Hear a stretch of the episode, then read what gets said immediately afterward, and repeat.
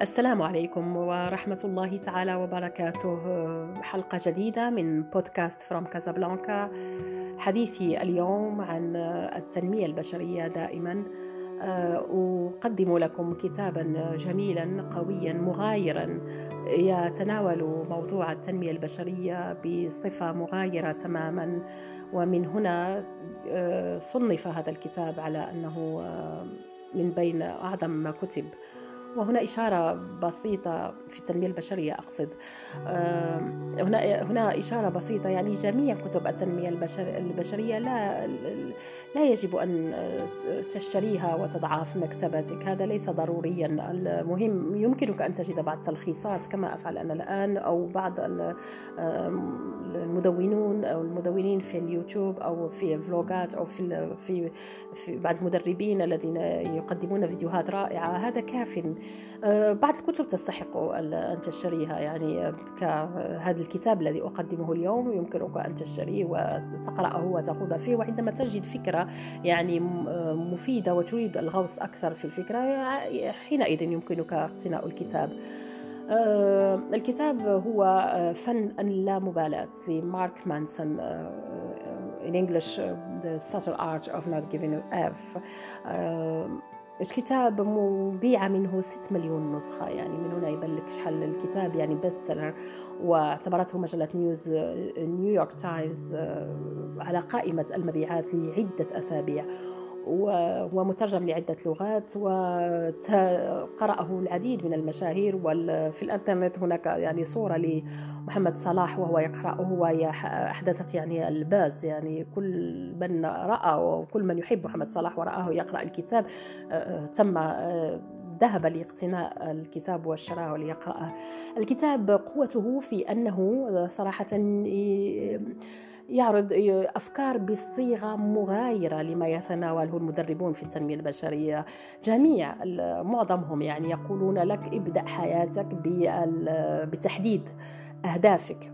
في حين أن مارك مانسون في هذا الكتاب فن اللامبالاة يقول لك لا تفكر في أهدافك لا تفكر فيها. يعني هو يتناول العديد من المفاهيم بطريقة أخرى ومن ثم أعطى للكتاب هذه القوة وهذا النجاح. قبل أن أبدأ آه، بعرض النقاط التي اخترت أن عرضها اليوم وهي خمس نقاط إن شاء الله. آه، أبدأ آه، بالقول أن هذا الكتاب يمكنه مساعدة الأشخاص الذين يفتقرون لقوة الشخصية. إذا كنت تفتقر لقوة الشخصية وإذا كنت تجد نفسك ضعيف أمام الآخرين إذا كنت تعتقد أنه لا قيمة لك فاقرأ الكتاب. آه، وهذا الكتاب كذلك هو آه، موجه لجميع من يعتقد أن الحياة صعبة جدا جدا وأن الخطأ دائما هو الآخر وهي الظروف و آه، ولا حل لنا سوى الاكتئاب والانغلاق والهم والحزن. هذا إن كنت من هذه الفئة اقرأ الكتاب. وهو يقدم لك يعني العديد من الدروس يمكن أن أبدأ مباشرة بالنقطة الأولى التي أود عرضها هي أن يجب عليك أن تكون كما أنت. افرض نفسك على الآخرين كما أنت وليس كما يريدون هم وليس كما يريد الآخرون أن يروك. لن يقتنع بك الآخرون دائما. ومن ثم يجب أن تفرض نفسك كما أنت. المعنى هنا يجب أن يكون واضحا. هذه ليست دعوة للأنانية. إطلاقا آه، مارك مانسون يوضح أن أن تكون كما أنت وتفرض نفسك كما أنت. ليس معناه أن تكون أنانيا وأن لا يوجد أحد سواك في هذا العالم. لكن الكاتب يدعوك أن تقبل وأن تكون مرتاحا آه، بكل خصائصك. وتحرر نفسك من نظرة الآخر. أنت حر وعندما آه، تكون دائما تنتظر ردود فعل الآخرين آه، فأنت تهرب وتفقد ذاتك صراحة. المهم ليس نظرة الآخر لك المهم هو نظرة نفسك لك. كيف تنظر أنت إلى نفسك؟ المشكلة هي أننا آه، نطلق العنان لهذاك الصوت الصغير الذي عندنا يعني في في الداخل وهو صوت مهدم سابوتور واحد لا بتيت فوا يحب هذا الصوت أن آه، يوسوس لك دائما وهو صوت هدام أنت لا تستمع لهذا الصوت الذي يريد أن يغيرك ويريد أن يجعل منك المثالي في نظر الآخرين. لا تكن كذلك بل كن كالأطفال. الأطفال يعني الأطفال لا ينتقدون الآخرين ولا يحكمون ولا يطلقون الأحكام بل هم ينطلقون فيما يريدون. آه، احتفظ ببعض سمات الطفولة. هذه سمات الطفولة تجعل منك قويا وتجعل منك شخصا آه، آه، أصليا أوتنتيك هذه نقطة مهمة. وإذا كنت أن تحتفظ بالأصلية فيك بالأصالة والأصلية فيك لوتنتيسيتي آه، انظر داخلك انظر داخلك. النقطة الثانية هي أن تتوقف عن دور لعب هذاك الدور ديال ديال أنا طيب أنا طيب دائما. لا جونتييس هذيك الطيبوبة إلا كانت فقط لمجاراه الآخرين ولرغبه في تزيين صورتك أمام المجتمع. فأنت تضر نفسك. نعم آه، يعني المؤسف أن المصداقية والطيبوبه والأصلية آه، لم تعد هي معيار المجتمع الآن. المجتمع يريد منك أن تكون كالقطيع كال كال كالعامة وأن تجاري الناس وأن تكون تبدي دائما أنك قوي أنك طيب وأنك يعني متسامح. وهم يبعدونك من ذاتك عندما يأمرونك. هذا الكلام كلام مارك مانسون يعني ليس تحليلي أنا أنقل فقط ما, ما, ما كتب في هذه النقطة الثانية هو أنك عندما تجاري الشخص الآخر لنيل رضاه فأنت مع الوقت تفقد ذاتك. ولا تكن عندك نسخة أصلية يعني copie originale تفقدها. بل تصبح آه، عندك آه، نسخات عديدة على حسب الموقف وعلى حسب الشخص وهذا شيء خطير خطير ومدمر عندما تبحث عن نفسك يوما ما لا تجدها. تجد أنك يعني على حسب الرياح تذهب وأما النسخة الأصلية والطبيعية فهي آه، ذهبت فقدتها ولم تعد تجدها. فالنقطة الثانية يدعوك يعني مارك مانسون في كتابه فن اللامبالاة أن تتخلص من هذا لو دو لا أن تتخلص من الطيبوبة الزائدة الغير الأصلية.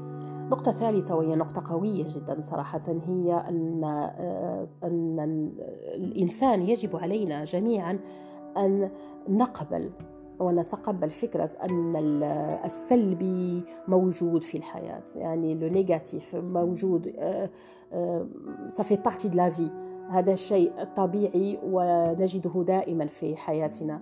ونتوقف آه، أن عن نتوقف عن السعي دائما وراء كل ما هو إيجابي.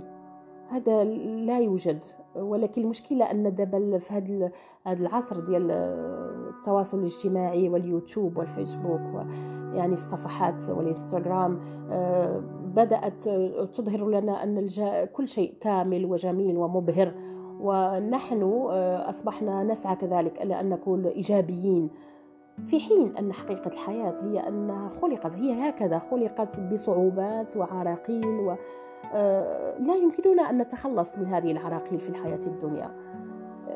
هذه هذه النقطة هذه نزيدها أنا من عندي وحنا كمؤمنين إحنا واعيين بهذه النقطة هذه خصنا هي نستذكروها ونعاودوا نتفكروا بأن الحياة التي لا نصب فيها ولا صخب هي في الآخرة عند المؤمن. يعني إذا كنت تسعى دائما آه، وراء ما هو إيجابي آه، فهذا هو الشيء الخطير. هذا هو الشيء السلبي والخطير جدا الذي سيدمر حياتك. في حين أن مارك مانسون يدعوك أن تتعلم تتعلم التعامل مع ما هو سلبي في حياتك وتتقبله وتفهمه ثم تخرج منه. هذا هو الشيء الجيد لك انسى الإيجابي. وتعامل مع السلبي آه، وحاول أن تتقبله وتفهم وتخرج منه. أنت إذا إنسان ناجح. من هنا يعني تسعد بحياتك وتتعلم. خلاصة النقطة الثالثة هي أن سعيك وراء الإيجابية دائما هو مصدر حياتك التعيسة لا تلهت وراء أي شيء.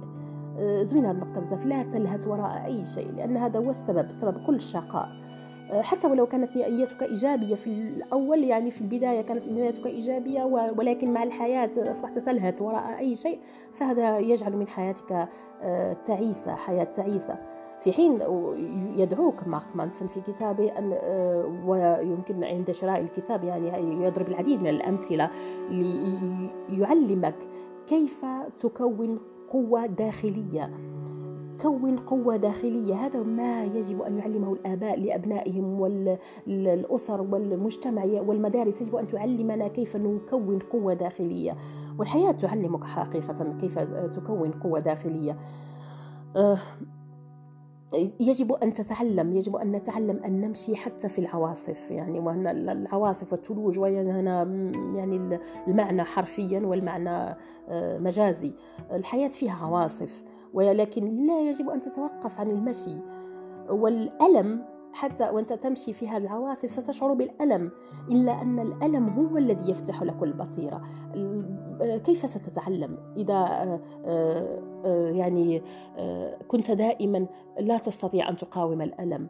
الألم يفتح لك بصيرتك ويوقظك ويجب أن يكون الألم محفز لك للمضي قدما. كيف ستسير؟ كيف ستصنع أمورك؟ كيف ستهندس حياتك إذا رفضت الألم؟ على أي حال هو آت والعواصف والسلبية موجودة موجودة يعني آه، آه، سواء آه، رغبت في ذلك أم لم ترغب في ذلك فالحياة فيها السلبي إلا أن بعض يعيشون في فقاعة أن لماذا لماذا أنا ولماذا هذا الألم كله؟ ويبدأون في مناظرات في عقولهم هي تجعل من حياة حياة تعيسة. الألم لا يجب أن يكسرك. الألم هو من سيدفعك إلى الأمام. الألم يزيد الألم يعني لا يزيد من من عزيمتك الداخلية واستقرارك. فرويد يقول أن يوما ما عندما تنظر إلى الوراء ستجد أن المعاناة والصعوبات وسنوات المعاناة وسنوات الصعوبات آه، ستبدو لك مع العمر وستبدو لك أنها أحلى الأيام. هذا قول فرويد يعني أنا نقلته آه، حرفيا. النقطة الرابعة هي أن هذه النقطه الأقوى يعني النقطة اللي يمكن لك تسمعها صافي ولا خدمتي بها آه، الحياة كيبان فيها التغيير. ويعني أنا ألوم نفسي أنني لم أكن أستعمل هذه النقطة هذه والآن بدأت أستعملها والفرق واضح يعني حقيقة وأسأل الله يعني الثبات وأسأل الله أن يغير ما فينا حتى يغير ما لا نحبه في في ذواتنا. النقطة الرابعة قلت لكم هي آه، أننا نحن نملك الاختيار دائما. لو شوا أنا توجور لو شوا توجور مهما كانت ظروفك ومهما كان محيطك أنت الذي يختار أنت من يختار. وأنت مسؤول مسؤول لا أنت مسؤول عن اختياراتك. أنا أضرب مثلا هنا مثلا الزوجة التي عندما تتزوج في اليوم الأول يقول لها زوجها يا بنت الناس أنا سأذهب إلى العمل في بلد ما وأنت لن ينقصك شيء سأرسلك المال وما تحتاجين من أمور يعني لك وللأطفال. وهي فرحانة وهي قبلت بذلك واختارت هذا الزوج وبعد ذلك تلوم العالم بأسره لأن زوجها ليس معها وهي يعني في ألم دائم وفي تعاسة لأن زوجها لسنوات وهذا ما يحدث ما نراه يعني في عالمنا العربي أن الزوج عندما يذهب فهو يذهب لسنوات ومهمته تكون إرسال المال فقط والزوجة تبقى تعيسة يعني في في في بلد آخر. ولكن هذا كان اختيارها من الأول هذا كان اختيارهما هما الاثنين. يعني من الأول كان هذا هو الاختيار. فعندما تختار كن مسؤولا عن اختياراتك. المثل الآخر كذلك هو مثل من أراد الهجرة يوما ما كطالب سعيا للعلم والدراسة وبعد أن يعود إلى بلده بعد 30-40 سنة يلوم الناس أنهم تغيروا. أنت اخترت في يوم من الأيام اخترت أن تقطع يعني صلة رحمك وأن وأن تذهب. وكان اختيارك جيدا أنك آثرت العلم وعن عن عن الرحم وعن العائلة. فكن مسؤولا عن اختيارك. هذا هو الكلمة. الاختيار يعني مسؤولية. أه، و أه، نقطة مهمة أن يعني في الكتاب يعطي العديد من من الأمثلة. على على أن الاختيار أه، سيجعل منك إنسانا مسؤولا. وما نتحكم فيه نحن هو ردود أفعالنا. أما الظروف والمعطيات لا نتحكم فيها. والبلد مثلا هذا البلد فقير ولذلك أنا أعاني ولذلك أنا لا أجد شغلا ولذلك أنا يعني حياتي تعيسة. هذا معطى لن يتغير. ما يتغير هو طريقة نظرتك للأشياء هو طريقة رد فعلك. كيف هو رد فعلك؟ وما هي إجاباتك وردودك على ما يقع لك؟ هل أنت مندفع دائما؟ وهل أنت تختار عدم التفكير وتلوم الآخرين؟ هذا الحل السهل أن تلوم الآخرين وتلوم الظروف على ما يقع لك. ويجب أه، أن تعلم أن مع تعاظم المسؤولية تأتي القوة الكبرى. أه، كلما كبرت مسؤوليتك كبرت قوتك كذلك. من ثم هندس حياتك كما تريد. ليس الدولة ولا الأهل ولا الفيسبوك أو لا يعني لا تلوم لا تلوم أي شخص ولا تلوم أي حدث ولا تلوم أي شيء. أنت من يصنع الفرق. والكاتب يعني يعطي بعض الأمثلة الجيدة لناس حققوا الفرق رغم الإعاقة مثلا الجسدية ورغم الظروف الصعبة. ويمكن الرجوع للكتاب للتعرف على الشخصيات الكبيرة التي صنعت الفرق رغم أن المعطيات الأولى آه، كانت يعني آه، قاسية جدا. نعم كما قلت يعني يوجد دائما صعوبات في الحياة وفي آه، أي مكان في العالم. يجب أن تضع في عقلك أنه يوجد شخص في ظروف أسوأ منك ولكنه تجاوزها وصنع عالمه. وانطلاقا من قوته الداخلية واختياراته آه، صنع الفرق. المهم في هذه النقطة لا تكون ضحية. لا تكون ضحية. victime هذه العقلية ديال ال victime وعقلية الضحية يجب أن تتجاوزها يعني يجب أن تنساها تماما. ولا تكن ضحية آه، بل اختر أن تكون صانعا صانعا لحياتك. الأمر يبدأ بردود فعلك على ما يقع لك. وعلى ما تختار أن تواجه به صعوباتك. يعني كن مسؤولا هذه خلاصة النقطة الرابعة. كن مسؤولا ولا تلعب دور الضحية. النقطة الخامسة التي أختم بها وهي نقطة مهمة جدا في الكتاب خصوصا بالنسبة للقراء الغربيين بالنسبة لهم يعني أن عندهم صعوبة كبيرة في النقطة الخامسة أنهم صعوبة كبيرة في تقبل الموت. وفي مجتمعاتنا كذلك حتى مع التدين حتى مع أننا مسلمون بدأ الناس يخافون الموت أو يتجاهلون وينسون في حين أن مارك مانسون هنا يدعو الناس أن لا ننسى أن مهما كانت الحياة كيفما كانت فهناك نهاية. هناك الموت لا مفر منه. وهو يقول أن أكبر إدمان في العالم يعني ليس هو التدخين أو السكر أو أكبر إدمان في العالم هو التفكير التفكير المفرط. وأغلبية الناس يفكرون بلا توقف. هم دائما يا في الماضي يا في المستقبل وهم لا يملكون من الحياة إلا اللحظة الراهنة. ومارك مانسون يدعوك أن تجعل لحظتك الراهنة جيدة جميلة قوية تصنع لحظتك الراهنة. أما الشيء الآخر فأنت غير غير مسؤول عنه.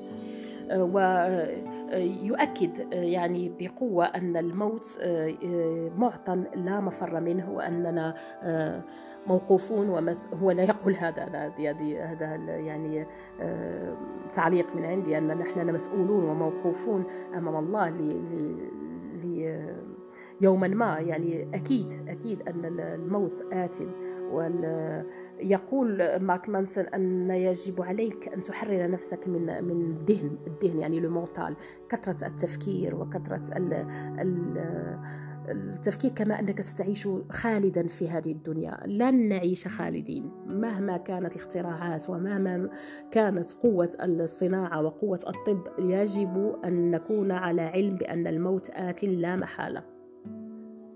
وتقبل فكرة الموت تهون عليك الحياة وتجعلك غير مبالي إلا بما تريد أن تبالي به أنت. اختر هو بدل الأهداف مارك مانسون بدل أن بدأت قولي وحديثي في هذه الحلقة عن أن معظم المدربين في التنمية البشرية يقولون لك ضع أهدافا. مارك مانسون يقول لك تعلم أن تعرف أولا ما حجم المعاناة التي تريدها في الحياة وأنت تخطط لعمل ما. مثلا أنت تريد أن تحفظ القرآن الكريم. لا يجب عليك أن تقول أريد حفظ القرآن الكريم. يجب أن تعلم أولا حجم المعاناة التي أنت مستعد لدفعها لحفظ القرآن الكريم. هذا القرآن الكريم بطبيعة الحال هو ليس المثل الذي أعطاه في الكتاب ولكن أنا أخذت هذا الكتاب لأننا مثلا نريد أن نتعلم اللغة الإنجليزية أو الصينية ونحدد ست أشهر أو سبع أشهر وبعد ذلك نصاب بالاكتئاب لأن الأمر صعب.